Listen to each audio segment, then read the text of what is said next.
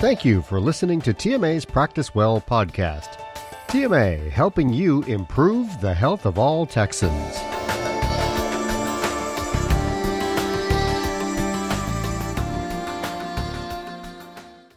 TMA has a long, proud history of promoting patient rights, advocating for physicians, and providing real solutions for your practice. We can accomplish so much when we unite in one voice. Call the TMA Knowledge Center at 1 800 880 7955 or visit texmed.org to find out how you can join or renew your membership today.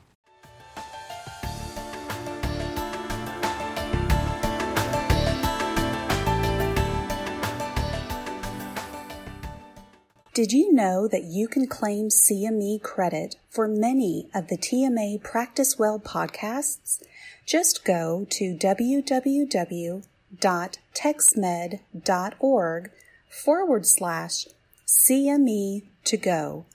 That's www.texmed.org forward slash C M E T O G O to register for your podcast and follow the instructions to claim CME. Policies and standards of the Texas Medical Association, the Accreditation Council for Continuing Medical Education, and the American Medical Association require that speakers and planners for continuing medical education activities disclose any relevant financial relationship they may have with commercial entities whose products, devices, or services may be discussed in the content of the CME activity. The planners and speakers of this program have nothing to disclose. Please be advised that the information and opinions presented as part of this podcast should not be used or referred to as a primary legal source and does not replace the advice of your healthcare attorney.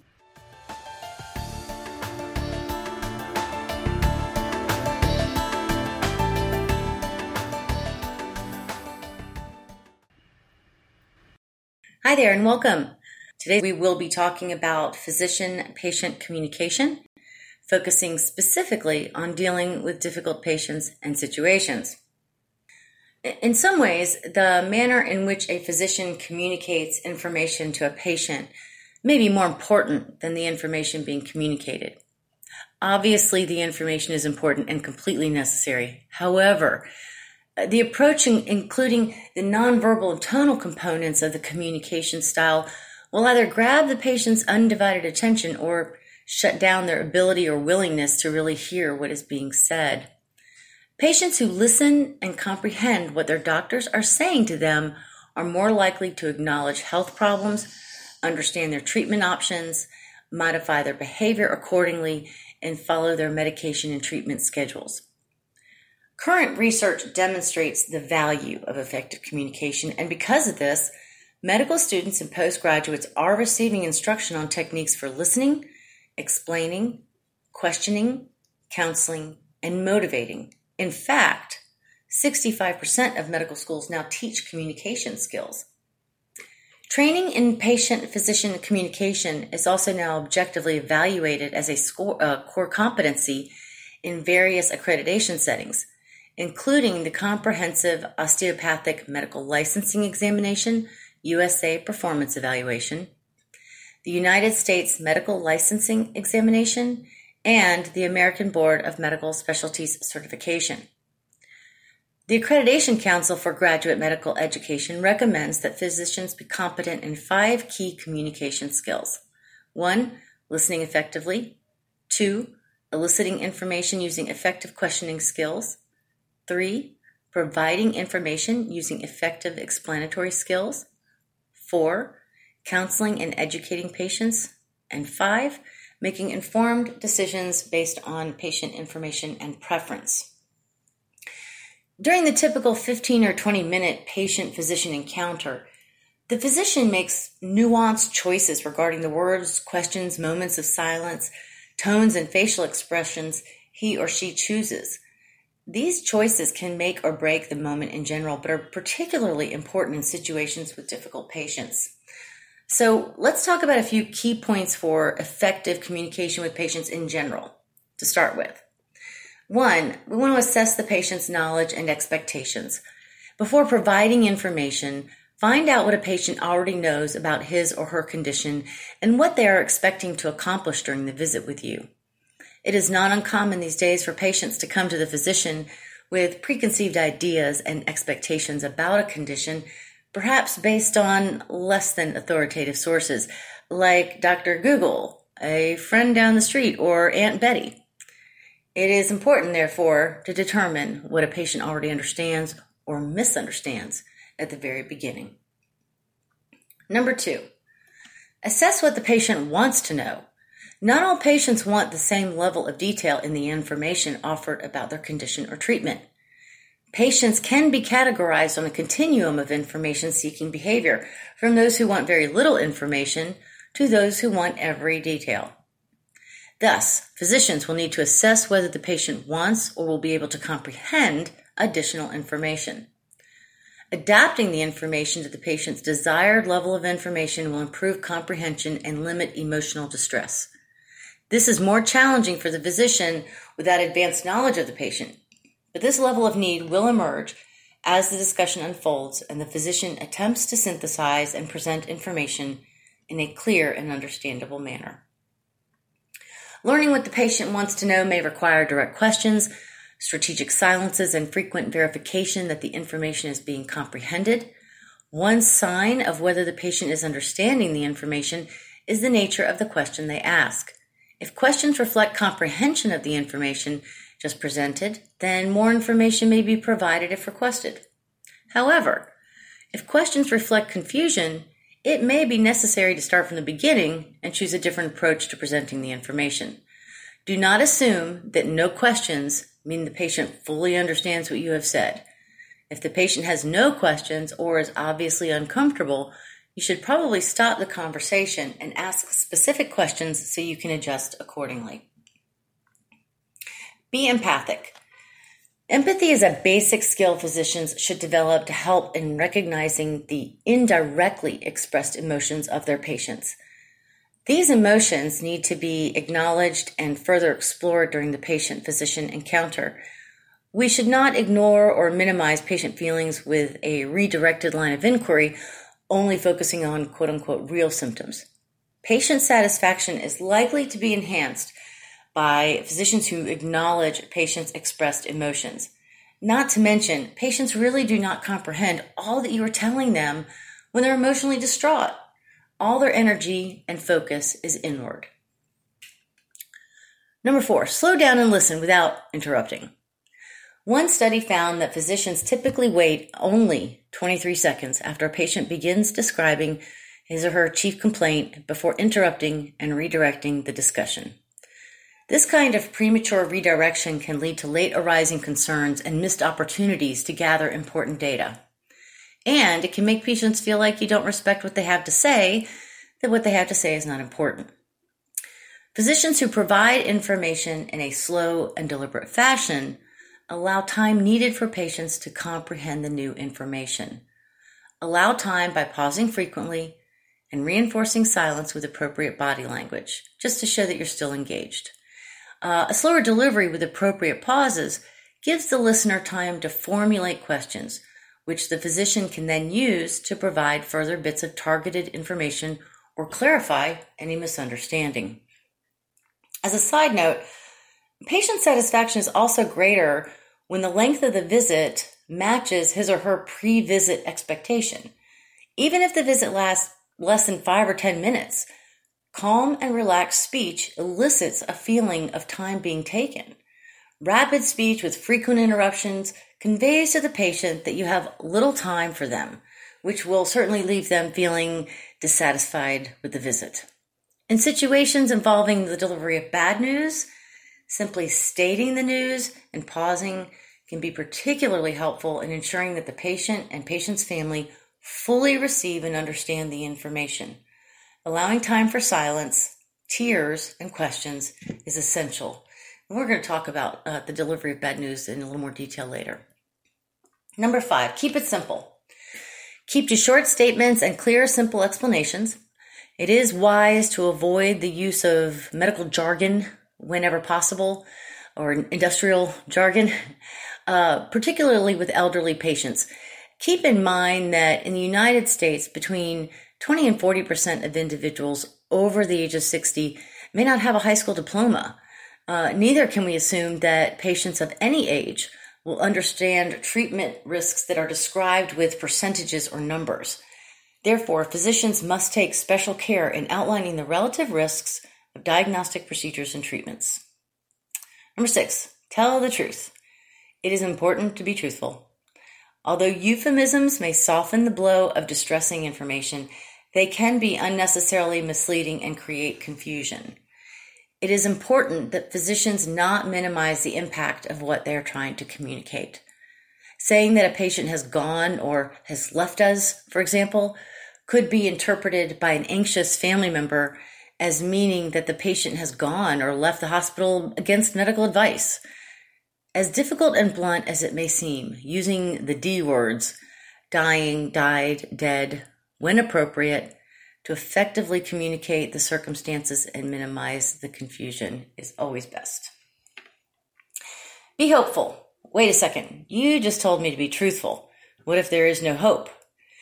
The need for truth telling will always remain primary, and the therapeutic value of conveying hope in situations that may outwardly appear hopeless should not be underestimated. In the context of terminal illness and end of life care, hope for what is possible should not be discouraged. Even when physicians must convey a grim prognosis to a patient or family member, being able to offer some level of comfort and minimal suffering has real value.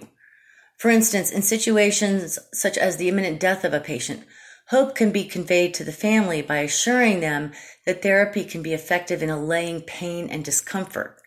This does not encourage false hope, but rather conveys appropriate expectations. Watch the patient's body language. Number eight, much of what is conveyed during a clinical encounter transpires through nonverbal communication. Images of body language and facial expressions will likely be remembered longer than any memory of spoken words. Be mindful of this because patients are observing your body language as well. A patient may not remember your exact words, but they will remember the expression on your face. Patients' facial expressions are often good indicators of sadness, worry, or anxiety. Responding with appropriate concern to these nonverbal cues will likely result in a more productive discussion than strictly conveying information. At the very least, you will have a more satisfied patient who feels like you understand and care for them. Number nine, be prepared for a reaction. Most physicians quickly develop a sense for the various reactions and coping styles of patients. Preparation for a variety of reactions will keep you from feeling caught off guard, not knowing how to respond, or by responding badly. Some individuals will take almost any bad medical news in a non emotional, stoic manner. However, this should not be interpreted as a lack of patient concern or worry because these same individuals go on to exhibit distress in other ways that may not be desirable or healthy. At the other end of the emotional spectrum, patients with mild or diagnosable depression and or anxiety will often react to bad news with overt displays of crying, denial, or anger. Uh, patients who have difficulty forming a trusting relationship with a physician may react to bad news with distrust, anger, or blame. Um, Establishing a, a lasting bond of trust with their physicians can be very difficult. Regardless, all attempts to communicate should be made, understanding that unsettled feelings may still be present. So, the first step is to recognize the type of response you're getting, allowing enough time for full display of emotions, regardless of what they are. Most importantly, listen quietly and attentively to what the patient or family are saying. Perhaps you can encourage patients to express emotion asking them to describe their feelings, your body language, your body language can convey empathic concern during these encounters. So pay attention to that. The patient physician dialogue is not finished after discussing the diagnoses, tests, and treatments. For the patient, this is just the beginning. The news is sinking in.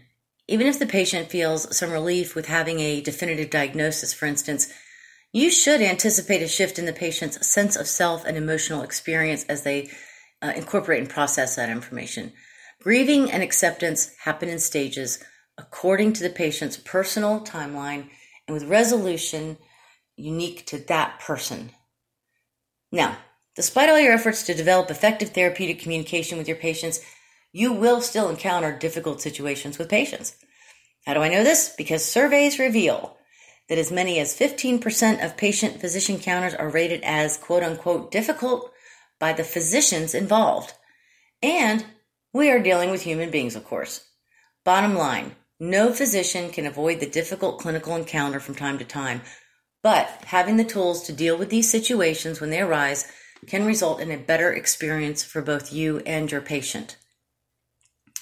The hostile, aggressive patient, the demanding patient, the know it all, the excessively anxious patient, and the incessant complainer are some of the folks that we need to know how to manage effectively. If we fail to handle these situations appropriately, um, the patients can uh, potentially receive suboptimal care. They can grind patient flow to a halt and delay the, the care of, uh, of other patients.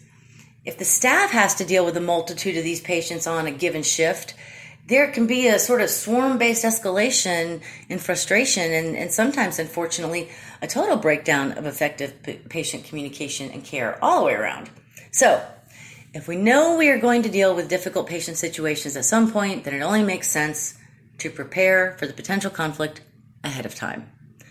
Patient characteristics that suggest the likelihood of difficult encounters include the presence of depressive or anxiety disorders, more somatic types of symptoms, and greater symptom severity. Not all difficult encounters can be blamed on the patient side of the interaction, however. Physician attitudes about care, fatigue, stress, and burnout can create circumstances in which physicians are just as or more responsible for the difficulties at times. It can be hard to have productive encounters when patients exhibit certain types of characteristics, no doubt. So here's how to identify them and respond appropriately. The angry, defensive, frightened, or resistant patient. you see these patients, they have clenched fists, furrowed brows, wringing of the hands, restricted breathing patterns, and warnings from your office staff that something's wrong and uh, you should be careful and watch out. These are all uh, signs that you can identify these patients with. When you see these signs, try to uncover the source of difficulty for the patient and pay attention to the way his or her emotions relate to the medical issues at hand. Don't get drawn into a conflict. Instead, define your boundaries and recognize when your triggers are invoked, as this will help you to modulate your response to the situation and allow you to empathize with the patient. Use reflective statements like, I can understand why you might feel that way, and, and follow with a discussion about what it might take to resolve the situation. For example, a patient who is in pain and has been waiting for an hour because you have been tending to a hospital emergency might be quite angry when you finally get to the room. He may say, "My time is as valuable as yours. I don't, I don't understand why I had to wait so long." Um, and then your own sense of being harried and running late may trigger an angry or frustrating reaction from you. But simply taking a deep breath and offering a sincere apology would be a more constructive response than having your own meltdown. A statement such as, I can understand why you're upset and I appreciate you waiting for me uh, would go a long way toward easing patients' frustration. If you can say with confidence that you'll handle the situation differently next time, for instance, by instructing your office staff to tell your patients that you're running late, to offer alternatives to waiting, such as rescheduling, then tell the patient what you intend to do. If you sense that a patient is fearful about a diagnosis or treatment, encouraging the patient to talk about it and assess whether the fear is appropriate in proportion to the situation. This may help to establish a context for the fear, allowing the patient to deal with it more constructively and provide you with some guidance on how to um, uh, approach the patient further. Of course, if at any point during an encounter with an angry patient you sense a potential harm for uh, to you or, or your staff, ask for assistance from law enforcement and remove uh, other people away from harm's way as, as well as you can. The manipulative patient.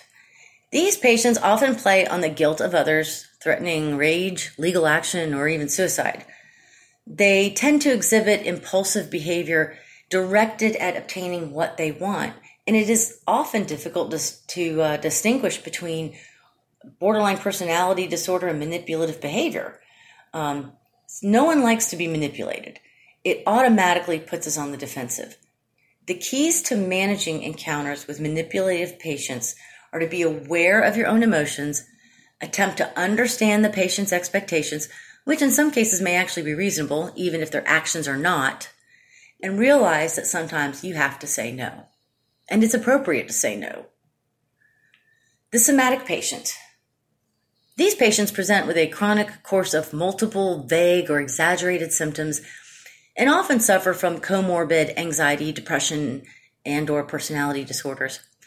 They have often doctor shopped and likely have a history of multiple diagnostic tests.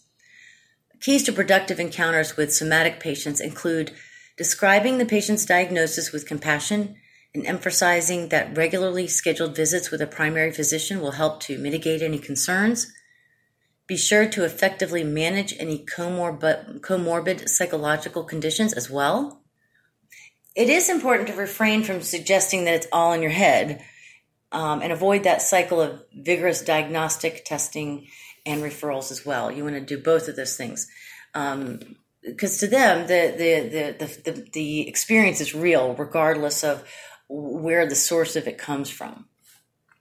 The last thing you want to do is give in to the patient demands uh, for uh, testing and referrals and things of that nature in order to placate them. This will backfire and simply serve to reinforce the behavior. A strategy for communicating with a brand new somatic patient, new, new to you, who has doctor shopped in the past, might be to address the situation, the issue directly at the beginning of the encounter.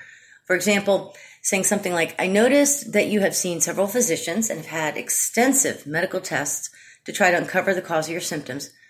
I recognize that these symptoms are a real difficulty for you, and I believe that these tests have ruled out any serious medical problems. I have another strategy to suggest that has worked well for patients of mine in similar situations. I would like to make a contract with you to see you every two to four weeks, often enough to see if there's anything truly new going on if something significant develops that has not already been worked out, we will do more tests. Uh, we'll meet frequently enough to provide you some reassurance that we are not missing anything, and we will avoid uncomfortable and costly tests and procedures unless they are clearly necessary. Excuse me. Grieving patients. Recognize the effect of grief on some patients' health requires familiarity with the normal stages of grief and the cultural context in which it occurs. You want to look for signs of depression and maladaptive behaviors that prevent progression through the normal grieving process and then treat those issues. Help grieving patients by validating their emotional experience and making sure they understand that grief is a process that takes varying degrees of time for different people. Encourage open communication, avoid inappropriate medication to suppress emotion, and caution against major lifestyle changes too early in the grieving process. Frequent flyers. These patients may stand out due to the sheer bulk of their medical charts. They may be lonely, dependent, or too afraid or embarrassed to ask the questions they really want answered. They may also be patients with a large number of perfectly rational questions, the quote unquote worried well, or simply patients who have been given misinformation that needs clarification. so they're different different uh, from somatic patients in that they're not continuously coming in or, complaining about the same um, issue or the same pain. They are frequently coming in for different reasons each time. The first step is to be product uh, to, to a productive interaction is to identify the underlying reason for the frequent visits. Begin by acknowledging that you notice the pattern of frequent visits and explain that you have seen other patients schedule frequent visits for different reasons, including concern about undiagnosed symptoms, and a need for reassurance, uh, a need for relief from chronic pain, or, or a need to talk. Ask whether any of these reasons apply or whether the patient has other ideas as to the reasons for the frequent visits. Showing understanding of the patient's reasons often will foster an open discussion of the reasons behind the reasons. Contract with the patient for regularly scheduled return visits and use patient education and support personnel as needed. So, here are a few fallback techniques when you feel like you've exhausted all else. Number one, the broken record technique. Repeatedly validate the person's feelings until the situation is diffused. Ask, What is your biggest fear? Or, I can see you're upset. I can see why you would feel that way. You say these things a few times, by the second or third time, the patient will usually shift from being difficult to being cooperative. Number two, acting dumb. When being threatened or attacked, do not fight back. And I'm not talking about physically threatened or attacked. I'm talking about verbally. Ask clarifying questions to change the attack to clarification. You can say, pardon, or help me understand what you were saying, or I don't understand what you were trying to say. Help me understand. Even though you understand exactly what the patient is saying.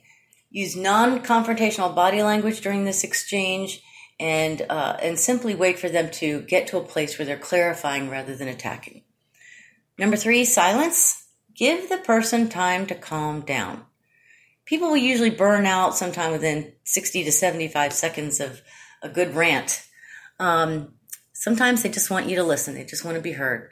And then by the end of that silence, you simply say, I hear you, and go from there. If all else fails, take a time out. Take a break from the frustrating encounter if you feel you need it.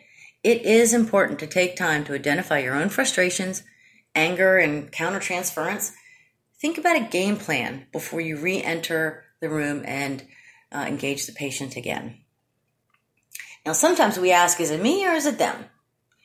So, stated earlier, there are times when the issue lies with the physician. Physician, know thyself. That's a good rule of thumb. Meaning, attend to your own physical and mental processes as you see patients and remain aware of your own emotional baggage in the exam room in order to decrease the number and intensity of difficult encounters you experience. So I'd like to share a quote from Dr. William Osler's Aequanimitas. Imperturbability means coolness and presence of mind under all circumstances. Calmness amid storm, clearness of judgment in moments of grave peril, immobility, impassiveness, or, to use an old and expressive word, phlegm. So here's some specific characteristic or situations a physician might struggle with that can contribute to different difficult encounters with patients. Angry or defensive physicians. Physicians who are burned out, stressed, generally frustrated uh, over near term crises or long term concerns are more likely to react negatively to patients, and not just those with characteristics that may contribute to a difficult encounter. That may be any patient. Recognizing our own trigger issues and knowing what personal baggage we bring into the exam room can be very, very valuable. Now, if we're fatigued or harried, most of us have been overworked, sleep deprived, or generally busier than we needed to be at one time or another. Overcommitment is a closely related phenomenon that is all too common among high achieving professionals. It is important that we are sensitive to the impact of physician fatigue on medical errors and patient safety and set reasonable limits for ourselves. Consider these strategies. Diplomatically bow out of commitments. Delegate to others as appropriate and seek work environments that value setting appropriate limits.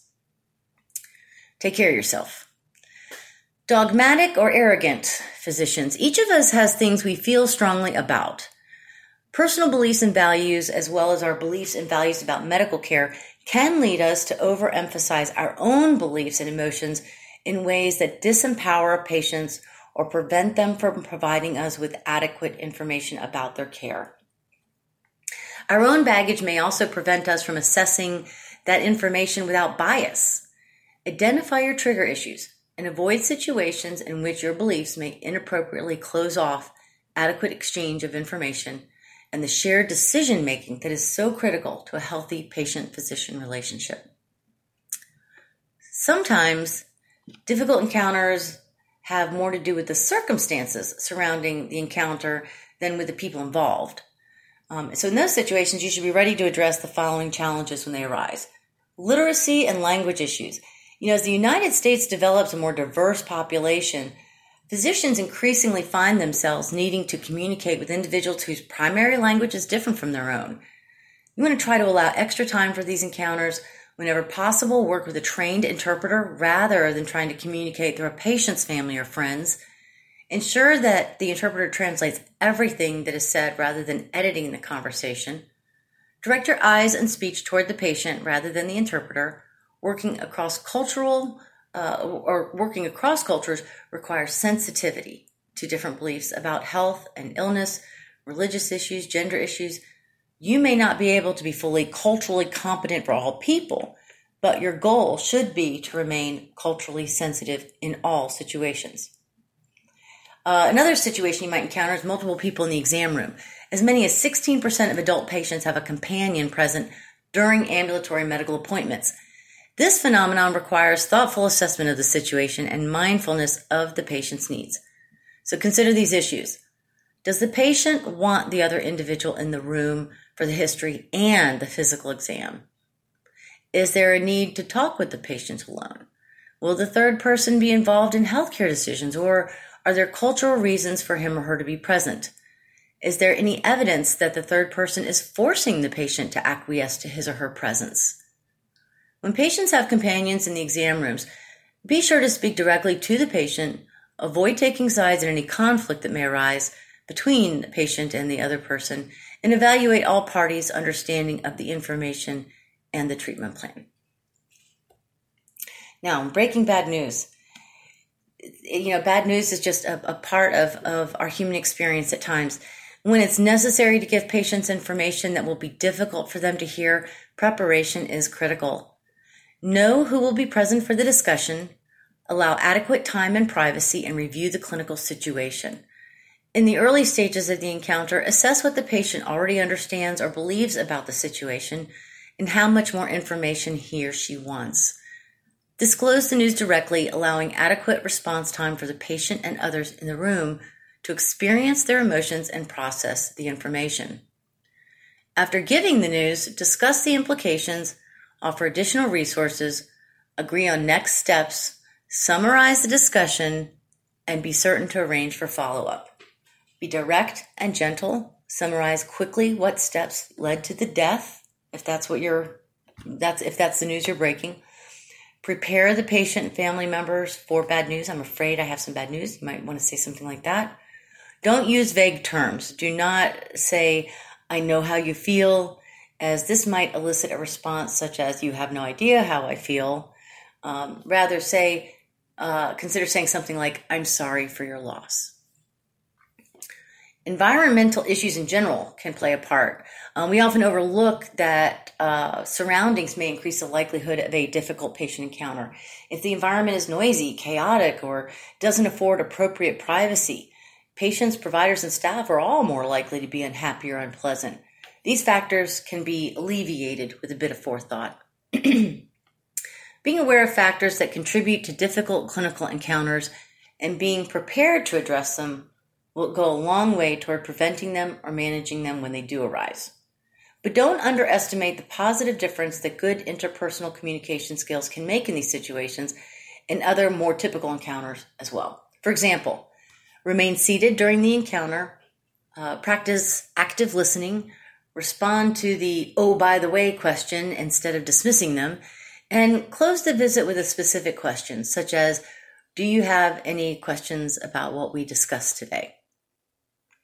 Lastly, the non-compliant patient. These patients aren't rude, impatient, manipulative, aggressive, mad, or somatic. From the outside, they just seem apathetic. These are perhaps the most difficult patients of all because they won't help us help them. These patients don't take their medications, don't eat properly, don't exercise, or engage in other healthy behaviors. They may smoke, drink alcohol to excess, take illicit drugs, or even when they are starting to show signs of organ damage or issues related to unhealthy habits, they still continue them. They simply make poor lifestyle choices over and over again. And then we say to ourselves, why do we care? Why do we try so hard? They are adults for crying out loud. Well, we care because they are more likely to have negative outcomes as a result of their noncompliance. And we know that. Now, behaviors don't occur in a vacuum for no reason. Our patients don't wake up in the morning and say to themselves, I want to be unhealthy today. I'm going to skip my blood pressure medication and eat an entire bag of potato chips. But that is exactly what they end up doing. So the question is why? And that's what we need to find out. The point is, we can't assume that people don't care about their health. There are so many potential explanations for noncompliance a lack of understanding or education, a lack of money, a lack of time, work pressure, home pressure, family pressure, you name it. You can't solve a problem until you know what the problem is.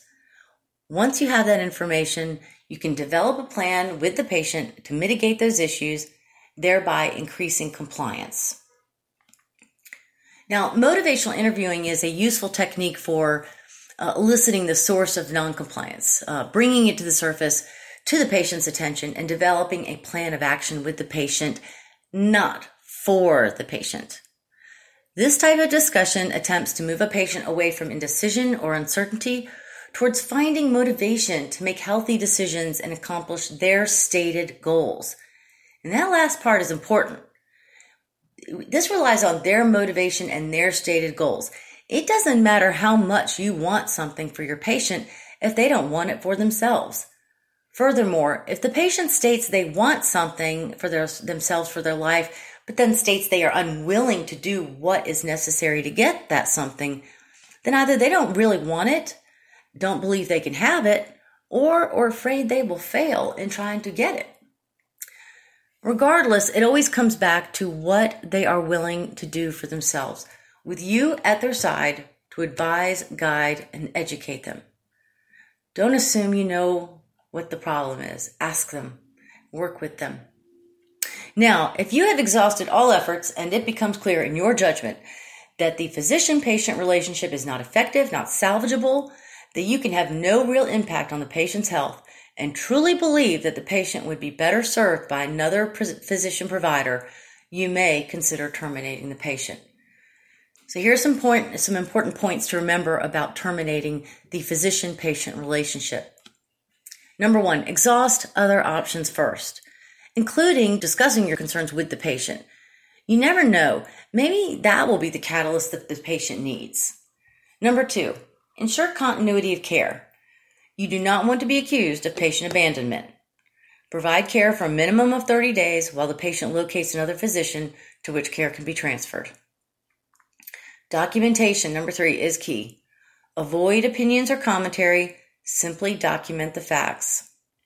Number four, send a certified letter stating the date that care will end and keep that documentation as well.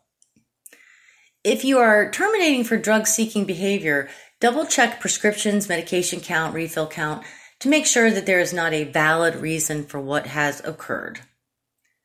Number six, handle these situations with dignity. Be mindful of your own emotions and frustrations as you communicate the decision to your patient. Number seven, sometimes a patient's situation or life circumstance changes. Be open to accepting the patient back if behaviors have changed. Lastly, be mindful about turning difficult patients over to your partners. The point is not to get rid of a difficult patient. It is about the patient finding a physician patient relationship that is effective and productive for them, for them both. That's all I have for you today. I thank you so much for your time and attention. Take care of yourselves. Thank you for tuning in. We appreciate you and ask that you like and follow for future episodes. Until then, stay well. To claim CME for today's program, go to www.tex